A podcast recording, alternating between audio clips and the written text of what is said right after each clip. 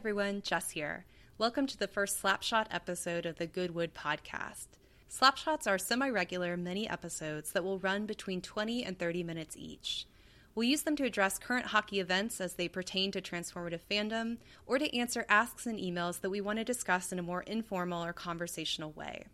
The mini episode you're about to listen to explores our responses to the recent Hockey Canada sexual assault allegations. We don't discuss the specific details of the cases, but our conversation is very much about how we process sexual violence and misogyny in hockey culture. Please take care of yourselves. If this isn't your thing, that's totally fine. You can join us for a lighter episode next week. Thanks, everyone.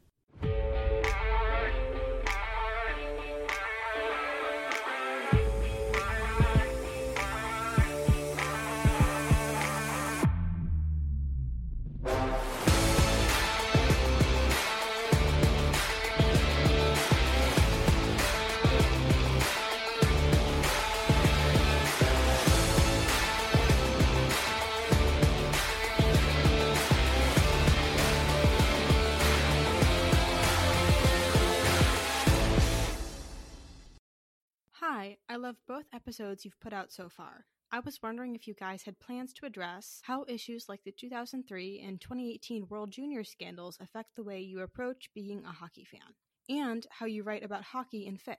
Also, for Beck, what effects, if any, scandals like this one have had on hockey RPF in the past?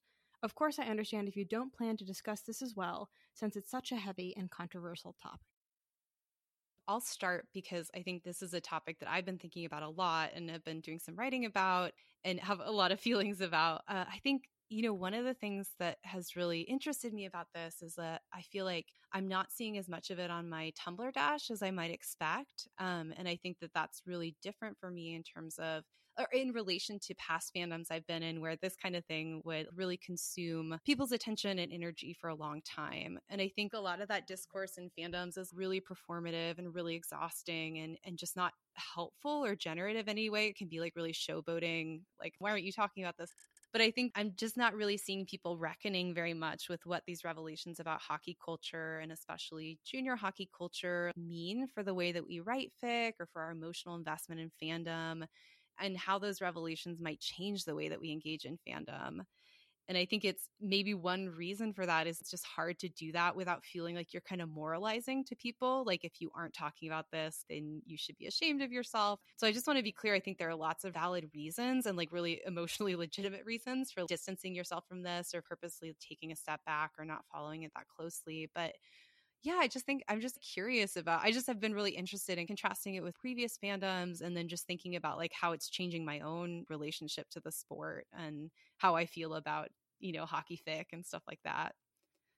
I will say, based on previous experience in the hockey fandom, there has been a lot, especially in the last five years, of talk about what it means to be a hockey fan and what it means to be doing fandom ethically. Part of that, I think, has been due to the rising interest in moralizing fandom and moralizing doing fandom in a correct way. But a lot of people have very different takes on what that means. And we can see this going as far back as the downfall of the Blackhawks fandom.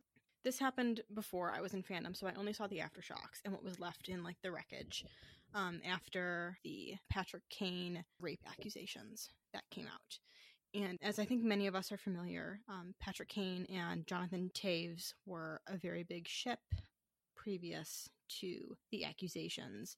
And then those accusations, along with other accounts of reprehensible behavior by Kane, led to a lot of ostracization and reckoning that happened with Blackhawks fans uh, coming to terms with their own fandom, with other fans reacting to that, and also how all of that mixed up with what I believe, in my opinion, was a lot of resentment over the Blackhawks' success as a hockey team because they had three cups in, what was it, like six years? So I kind of entered hockey fandom in the aftermath of that. Once, like you know, Blackhawks fans have kind of been had kind of been effectively ostracized from Tumblr hockey fandom and had been kind of sectioned off or had left the fandom entirely. Lots of people left, some stayed, and um, it really fragmented things from what I saw. There was a lot of people who refused to interact with Blackhawks fans, you know, people who um, refused to interact with people who continued shipping Kane and Toews. And that was kind of interesting to look at in reaction to the other hockey scandal that I was witness to, which was the 2018 Penguins visit to the White House. Um, which had not an entirely similar effect, but it was it was very devastating to live through because a lot of people left fandom over that when the Penguins went to see Trump in the White House after they won the Stanley Cup, which was tradition for teams to go and visit.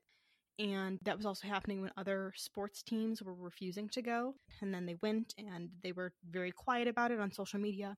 But it did not matter. A lot of people left the fandom because that was a line crossed. So we have seen examples of different fandom events that were like real world things with real world consequences impacting how people did their fandom.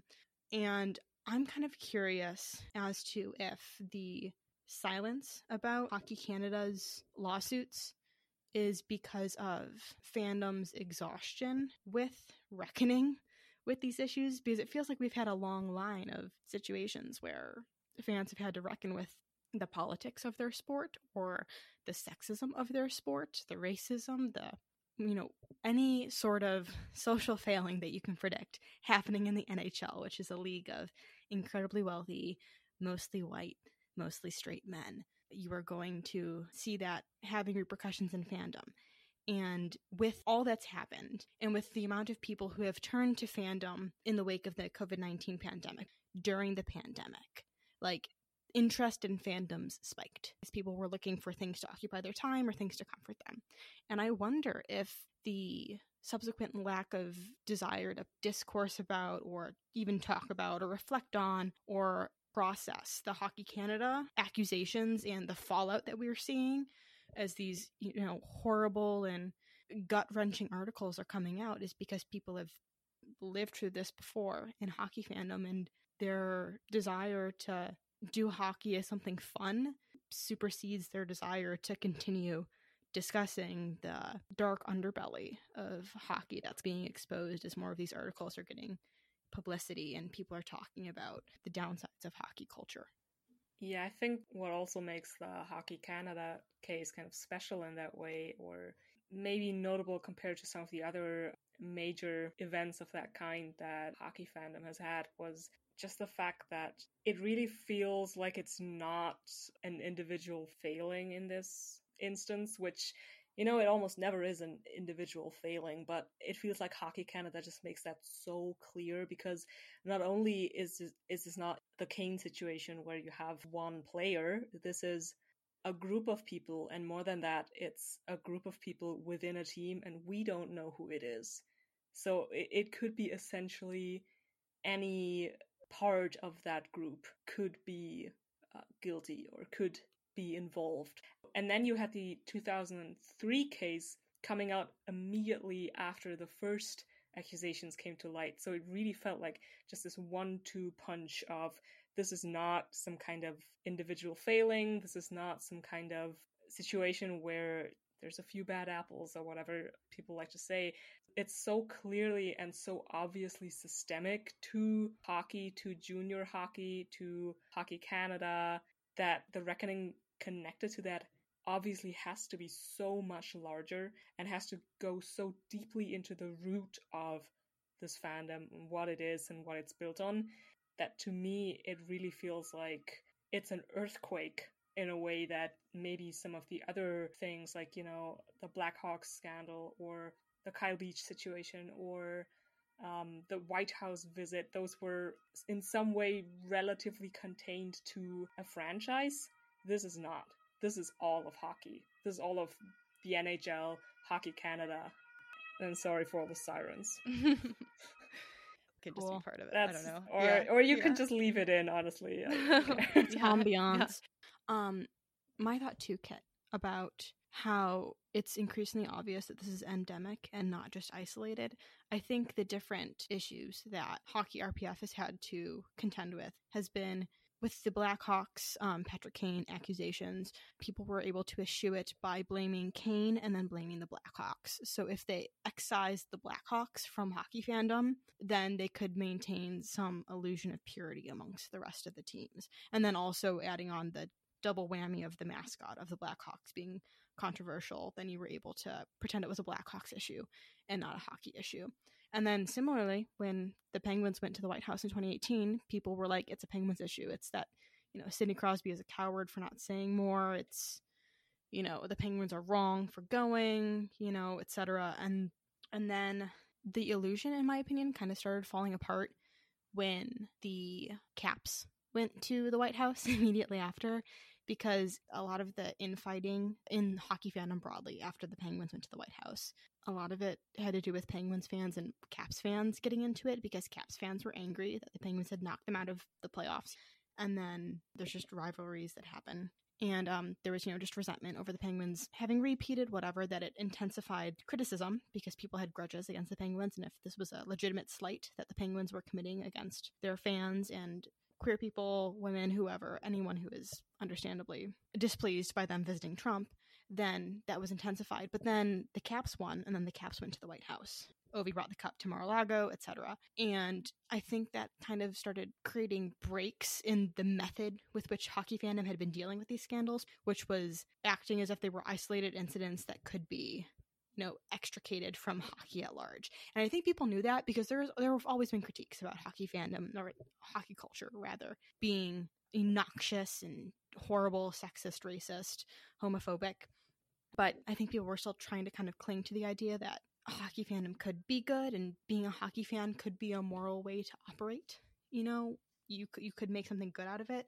But then when the caps immediately won and then also went to the white house you know, there wasn't as much room for critique. And then continuing on, then we get to the Kyle Beach articles and news that came out about what the Blackhawks had done, which contributed again to continued ostracization of Blackhawks fans. But because, in my opinion, a lot of those fans had kind of disappeared from mainstream hockey RPF spaces, like they had kind of cloistered themselves, there wasn't really anyone to target that anger at. And I think it was more introspective and talking about, you know, the dangers of hockey culture and then continually broadening it. Now we get these World Juniors updates, which are entirely about hockey culture at large. So it's we're less able to pretend that these issues are the fault of one team or one player or you know one coach whoever and it's like no this is endemic this is happening everywhere on every team and when you can't leverage it against a team you don't like does it get talked about? Yeah, I mean, I definitely think like when you can't make it a Stan War issue and when you also can't find a clear external villain to pin it on, because I think you know, one of the things that we were talking about before this was I think the Kyle Beach situation was easier to have those reflective conversations about because there is a clear set of villains in that story and it was the coaching staff and the front office, right? And I mean, there was some like spillover to how the Blackhawks leadership on the team handled it, but you know, like you said, they were already kind of in disrepute anyway but I think in those cases, it's easy to just say, okay, well, we'll fire those people or we'll move on from those people, and then you can kind of have that bigger discussion about you know sexual violence in the sport or whatever. And it's it's harder to do that here because I think. I think one of the things that this drives home for me is it really like muddies the water over we don't know who they are. We I mean we can kind of like, you know, use that list to guess, but even that doesn't really help because it is that like endemic problem and it's like it goes so much deeper than just one team's actions or one you know one world juniors team's actions. So i don't know i think i think there is like a way that it makes this particular sandbox a lot less fun to play in because you don't know okay who is like a perpetrator who is um has been a victim of this like through hazing who is um, has been complicit like not saying anything when their teammates do these things and that gets really complicated. Um I don't know. I guess I, I, think back like what you said about there being a kind of exhaustion in the fandom of talking about these things. I think because I'm new to it, maybe this is where I'm doing a lot of that processing that other people have kind of made, drawn their own boundaries and made decisions long ago. Um, but you know, I just think for me, it's prompting like thoughts about like like what does it mean for me like as a woman to really deeply emotionally invested in athletes who are part of this sports culture that doesn't see me or people like me as fully human? And that this culture also really actively holds femininity and traits that are coded as feminine like you know sensitivity or you know softness or whatever. Like it holds those things in very vocal contempt and I don't know, it's just really interesting. I just feel like it's kind of changing the way that I think about my relationship to fic. It's also definitely changing the way that I think about the baby girlification, like as a mode of fandom. You know, like I found myself like in recent weeks being kind of like, I think I might want to distance myself from that particular way of engaging with these men I don't know. Just, you know, because I think we do a lot of that sort of lightly subversive stuff where we're like kind of gendering them in these ways that makes us feel a little bit like we're bringing them closer to us and we're taking them out of this really aggressive, hyper masculine culture. But I don't know. I, I just feel like yeah, I don't have answers. I just feel like I'm really wrestling with okay, like how do I want to do fandom going forward? like, I don't know. I think there's also a very sort of vulnerability that you have to you have to acknowledge in when discussing these issues because we're discussing things that are very personal to us. You know, like a lot of us are really invested in fandom and in fic and in these spaces where we take our, you know, creative or free time refuge. And when it comes to having those discussions about the sexual violence of hockey or the racism of hockey or the homophobia of hockey, it takes a lot of vulnerability to be willing to talk about those things in public. And I know I've kind of been turned off from it in the past just because I've seen how that has gone. And if you don't necessarily process or respond to it in the same way as others, there's always a chance someone will take issue with how you have decided to process your your desire to stay in fandom or your desire to leave fandom or how you continue operating or how you're willing to see the hockey players that you were fictionalizing. And I think that's in a way I'm private about it because I feel like my thoughts about it are my business and the business of the people I choose to share it with. And, you know, we all use our blogs in different ways. And I don't, I've just seen people's thoughts weaponized against them so often that m- my desire to process it publicly has kind of been tempered just because I don't necessarily know that I feel like I owe it to people to process those emotions in front of them um, without you know my, my say so. You know, I don't want to be put on the spot to do it. But um, also, I think another part of it is that I'm still trying to figure out how how I do feel about everything because, like you said, being a, a woman in hockey fandom is the constant negotiation of you know how do you dedicate your creative interests to a sport that does not fully see you as human, like you said. You know, um, I've told the story to a few people, but the first time I ever went to a Penguins game, I was visiting Pittsburgh. First time I had ever stepped foot in the city. Went to a game, had a great time, even though we lost. And after the game, me and my friend walked outside of the arena, and we immediately got catcalled by a man in a Penguins jersey. And we were in our Crosby jerseys, and it did not matter. So it's always kind of that negotiation of like that didn't scare me off of hockey, even though it was one of the few times in my adult life that I've been catcalled. So how do you negotiate staying in an environment that is potentially hostile to you? And it's so private for so many people and seeing the fandom disasters that have happened in the past due to events like this i don't necessarily blame people for being quiet about how they're processing this or they're doing it off site a lot of people are doing their feelings on twitter about this as opposed to tumblr. Um, but even then it's more like a reblog a quote and sorry a retweet or you know a quote tweet about it. It's not necessarily like an in-depth thread about it besides like factual threads. But i also feel like while I respect people's privacy, because I, I, I, too am relatively private about how I'm processing this, I think it can also be isolating for people, which I think is something that you've talked about, like experiencing about, you know, I'm wondering about this. Is anyone else wondering about it too? For me, I think that when we compare it to these other instances, I don't want to take away from the specific nature of this case because talking from my own perspective here, the reason that I don't really deeply engage with the Hockey Canada situation, for me, it was very much the case that I went into it thinking that I was going to deal with this, and then I very quickly turned around when I realized that it's not something I want to do. And that's to do, on the one hand, with just the nature of the accusation, like the brutality of the sexual violence, the level of inhumanity or the degree of violence, and very much for me, the graphic nature of the reporting. I think that the way that a lot of the reporting that I'm seeing is either graphic in nature or references graphic, brutal, and potentially re traumatizing events and, and facts and reports I find really hard to deal with and really difficult to engage with. And then on the other hand, and this is calling back to something we talked about in episode zero already, we kind of share this space, especially if you go on Twitter or Instagram, not so much Tumblr. but we share this space with a demographic that is maybe not as typical for most other fandoms, which is cis straight men, middle aged men, and older men, and younger men, and people you wouldn't normally see in a transformative fandom space, let's put it that way. And what I find almost as difficult to deal with as the Hockey Canada case itself is, you know, when I want to engage with something, when I, I click on the tweet with the reporting, I will see hundreds of men with the worst opinion I've ever seen in my life, just out and proud, full name, picture, and heinous opinions about the victim, about hockey culture. And that is making it actively hard for me to engage. And that is, I think, something that is unique to sports fandom in that way.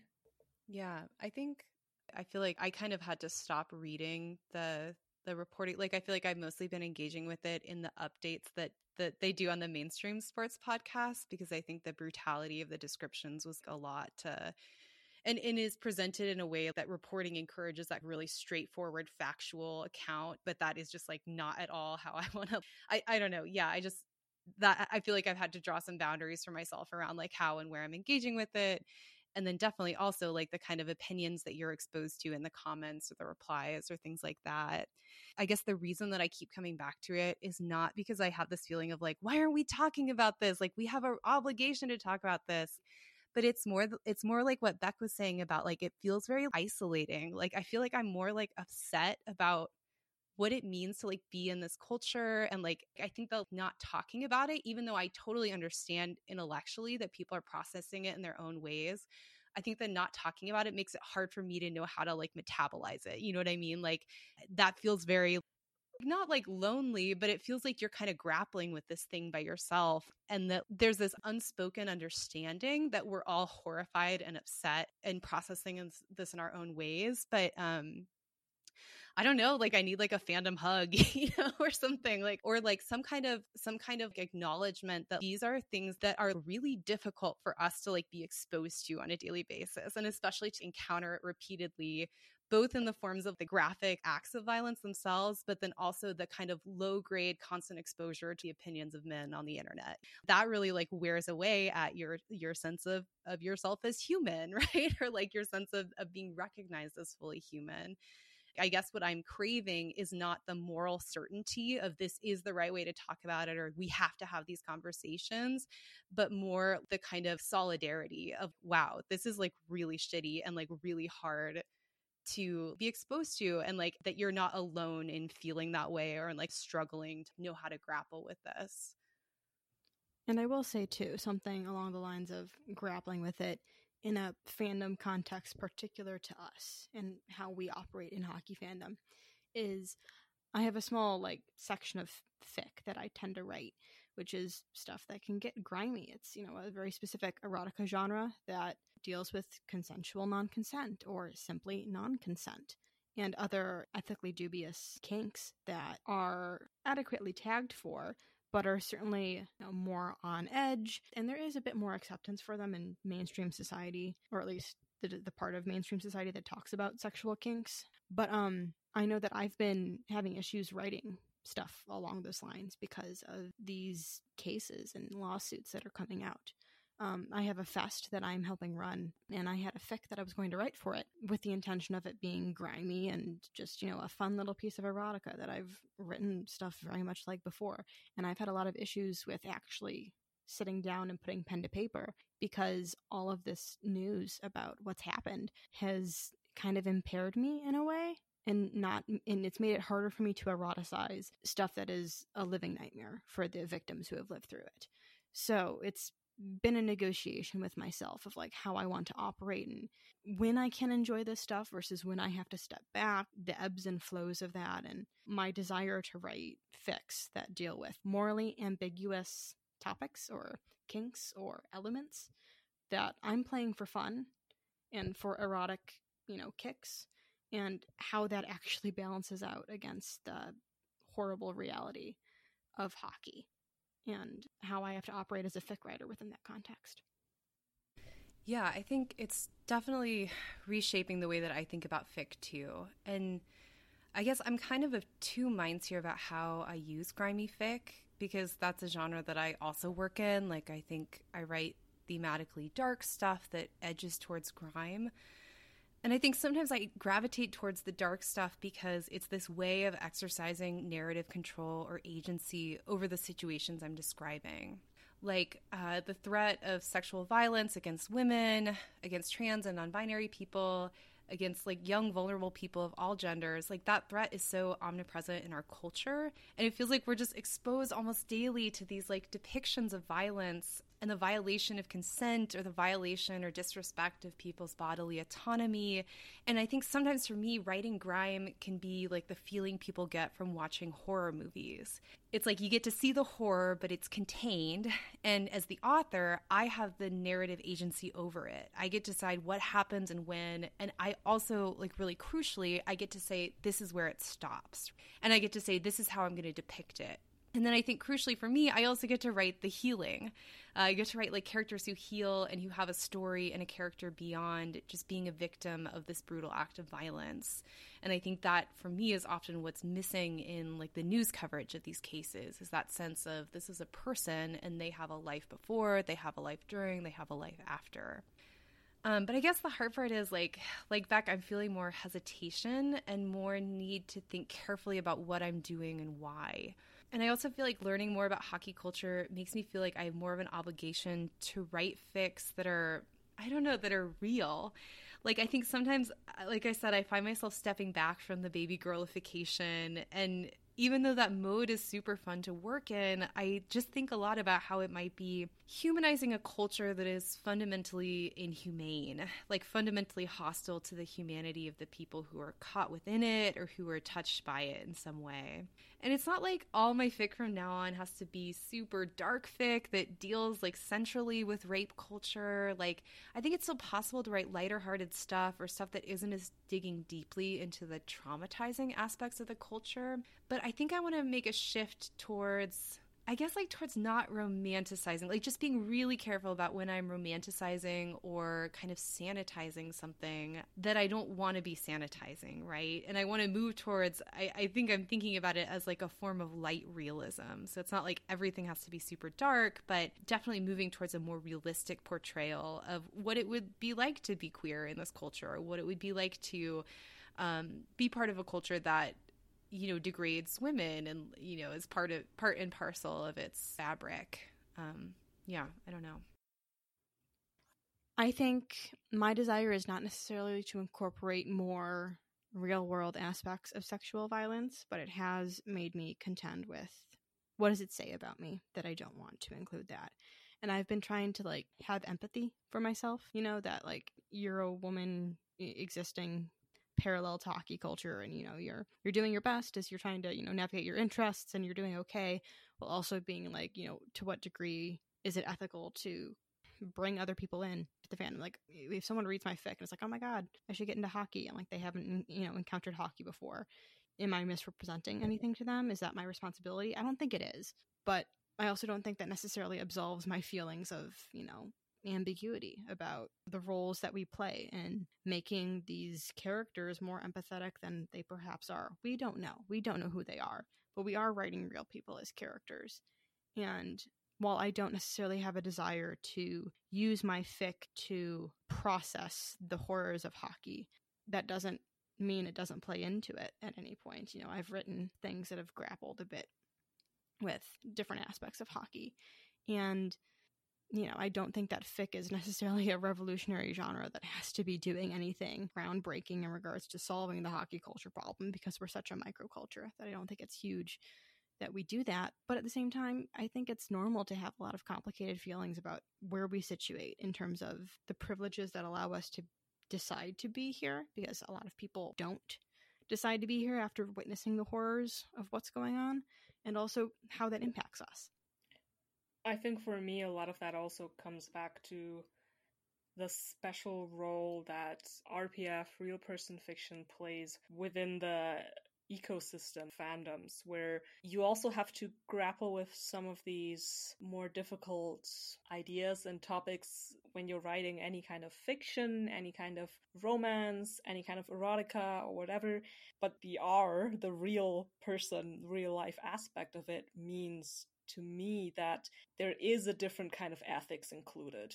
Or even if it's not a different kind of ethics, there is a different um, how do you say that? Um, RPF requires you to actively draw your own lines and to establish your own ethos when it comes to how you participate in things, how you create, how you're a part of a fandom, because it relates so strongly to real life in a way that other fiction, that fictional fiction, let's put it that way, doesn't necessarily require you to engage with that aspect.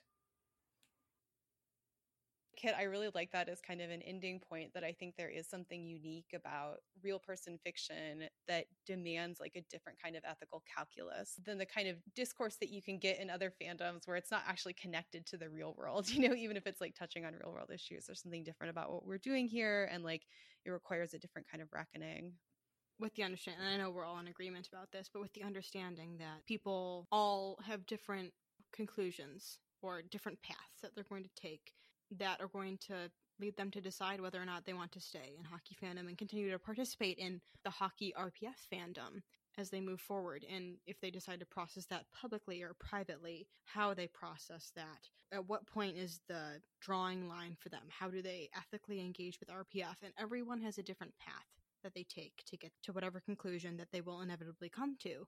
And a lot of us are still plodding our way along. You know, this is fandom is an evolving, living, breathing thing. It's a community that we're all engaging in in very different ways. And I think ultimately what we want to leave people with is that we have a lot of empathy for the different ways in which people are processing all of the news, be it the World Juniors lawsuits, be it the Kyle Beach situation, even going as far back to the White House. We just have a lot of empathy for how we're all processing this differently and how we're all trying to navigate something that we enjoy, but something that we also have to grapple with simultaneously. Thanks for joining us for our first Slapshot. We'll link to further resources and readings in the show notes.